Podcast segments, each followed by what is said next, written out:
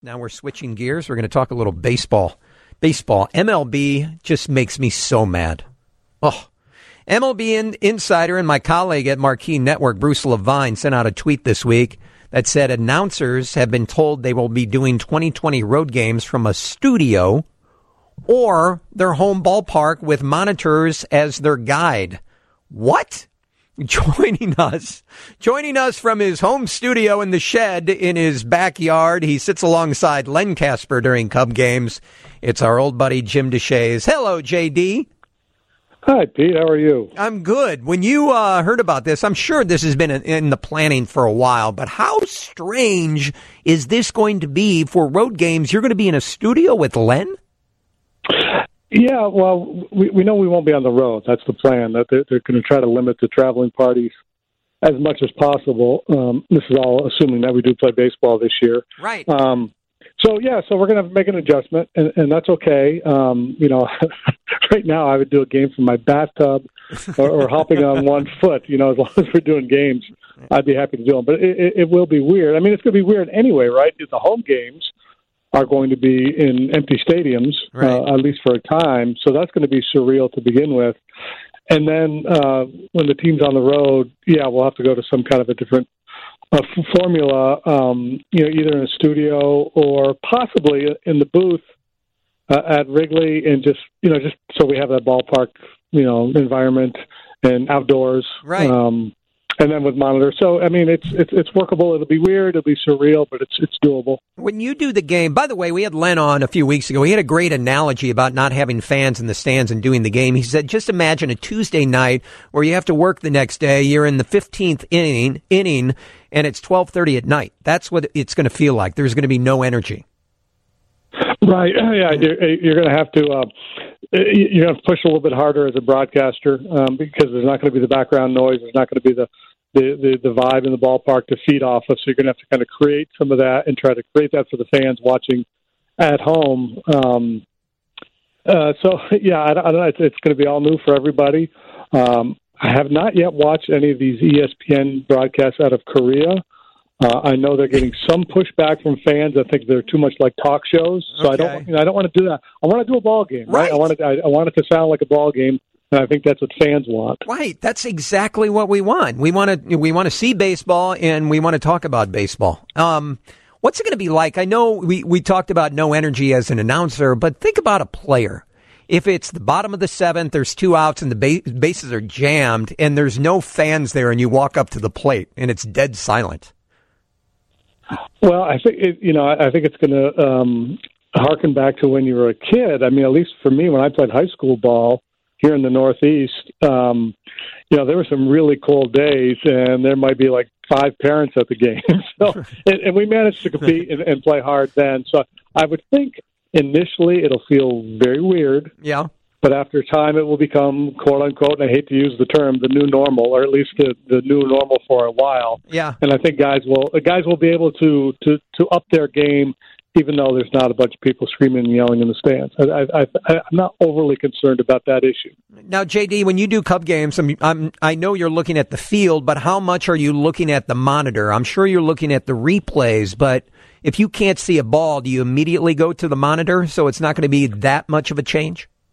I, I go back and forth. I think I think um, as a color guy, I use the monitor probably more than Len does you know, because he, you know, obviously he has to follow the ball and call the play. I want to, I want to make sure first and foremost that I see the pitch because everything starts with the pitch. So I, I want to be looking at the monitor as the pitch is delivered. So after the fact, I can say, well, he hung him a breaking ball, or he tried to throw a fastball inside, but he missed out over the plate. So that's that's where it all starts for me. And then it's uh, then it's kind of a, a just a game where you go back and forth, you know, from the field to the monitor and back. Right. Um, you know, and, and sometimes I get caught a little too focused on the monitor. So this, you know, you have to. I guess it's good practice because on these road games, that's all we'll have. Is it going to be like uh, when you're at a concert and you catch yourself just looking at the jumbotron and you're not really staring at the stage? it's like, hey, uh, wake up! You're supposed to be contributing to this broadcast. Hey, maybe, and, and maybe you would volunteer for this, Pete.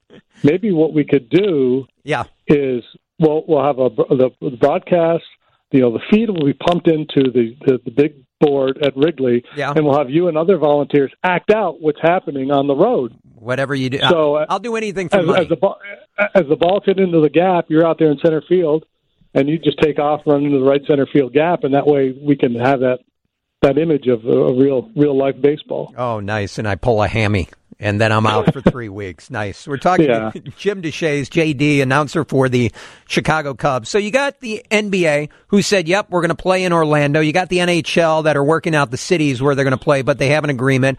Horse racing started yesterday at Hawthorne Racecourse. Uh, Major uh, League Soccer started, or well, it's going to start. They have an agreement. Major League Baseball is the only major sport without a deal, JD. They're, uh, all they're asking for is $11 million from each team, and we're at a stalemate. Yeah, uh, the um, I, I think the, the the the bigger issue, or maybe not the bigger issue, but it's a bigger problem for baseball because they have their entire season to play, or what wha- whatever constitutes their entire season plus the postseason. Hockey and basketball are almost at the finish line of their regular season, so I think it's a little bit easier um, for them, and I think their salary structure and, and there's just their basic agreement makes it a little bit easier uh, for them to put a deal together and go forward. But I, I'm with you. I mean, I, I feel the pain and the frustration of the fans. It seems like this should be a deal they would be able to, to you know, come to terms on. And ultimately, I guess the commissioner has the power to say, well, here it is, boys. We're going to play a 50 or 60 game schedule. It's not what you want, but it's what uh, he has the right to do based on the negotiation uh, in March when, when everything shut down. Um, yeah, I just hope they start talking again. It seems like they're at an impasse and nobody really wants to talk. you know, there's everybody's kind of dug in in their corner. Uh, there's a lot of distrust. Um, you know, so somebody, you know, you know, maybe something's going on behind the scenes. Maybe there's some other people involved. You know, it's it's it's so difficult because from the owner's standpoint, you know, the commissioner, he's got big market clubs, he's got small market clubs, he's got medium market clubs, he's got teams with different perspectives. He may have some owners that don't want to play at all because returning to, to baseball is going to hurt their bottom line more than it will help. Yep. He probably has other clubs that are pushing, saying, "Let's let's give the players what they want. I just want to get back to playing baseball. I don't care if we play 100 games or 70 games or 90 games. We just want to play." And he's got people in between, and and the the players probably are a little more united in their approach, but I'm sure there are some issues there too, where there are uh, any number of guys that are like, "Hey, let's let's just play. I don't care. Money's not important to me." And other guys that have maybe been around a while longer say, you know, the history of the Players Association, we, you know, we, we hold firm. We're taking care of the guys that are going to come after us. We don't want to set a precedent of revenue sharing, and on and on and on we go. Oh, Um, and they're viable arguments. They are. They're, they're legitimate. They're fair arguments. Uh, they're good points on on both sides. Um, it just seems like uh, it, it. You know, it, it, it, you know, the, the notion that they would start July fourth. Um, that seems like that has come and gone, and I don't know that they could pull that off at they this point. They need a month. They need a month for spring training. There's no way they're going to start on the 4th of July. Yeah, I mean, uh, you know, I think there's oftentimes in these negotiations, and I was a player rep back in the day. Sometimes what is put out as we have to have this much time to get ready to play, and th- there might be a plan B. You know, we Okay. and we you know we we would prefer to have this much time, but if we get a deal we're happy with, and it means we only get two and a half weeks of spring training, we'll find a way to make that work. So, there you know there may be some alternatives uh, that are out there. Oh, I hope so. The players want to play. The owners want them to play. The fans want to play. We are all in agreement. All you got to do is settle and make the money happen. Yeah, and, and normally in negotiations, if everybody wants the same outcome, it, it ultimately comes to pass. But um, I don't know.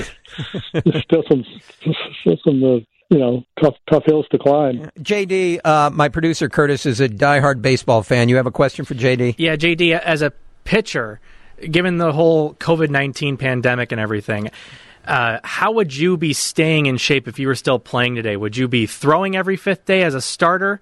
I know for relievers it's a little bit different, but would you be throwing every fifth day? Would you be uh, throwing simulated games? Would you be working on a new pitch? How would you be staying in a, in a pitcher's shape uh, during all of this when you don't have a, Yeah, a game I- situation? I, I would probably be tr- at this point. I would be thinking that there's a chance we're going to be called to spring training. Um, maybe in the next couple of weeks. You know, it may not come to pass. But so my thinking would be, I want to be kind of where I am uh, late in the in the off season as I'm getting ready for quote unquote uh, spring training 1.0. You know, so I'm I'm ramping up my work. I'm doing a lot of throwing, long toss. Uh, I'm getting a catcher and I'm throwing some bullpen sessions. Uh, and I might even be doing more now than I would normally do in a, in a typical off season because I, I might have to ramp things up quickly. So, um, you know, and I, I would imagine some of this is being communicated to players from agents, maybe even from clubs, saying, you know, guys, we don't we don't have any promises. We're not sure we're going to play, but you know, things are st- starting to heat up. So get a little bit closer to game ready than you normally would. Yeah. Um, you know, say in January, early February. Let's let's let's you know, and and I think it's going to be individual too. I think some pitchers could probably tell you they can go three innings tomorrow, and other guys are going to tell you, "Well, I backed way off because I don't want to waste a bunch of bullets because you know I'm Oh, 35 boy. years old and and Right. I don't want to you know I want to I want to make sure I got a little something left in the tank."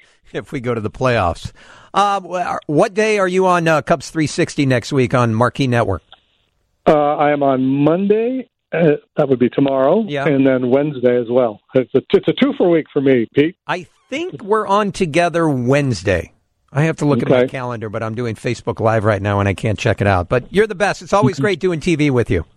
I always look forward to it, Pete. You always have good takes and a far better delivery than I have.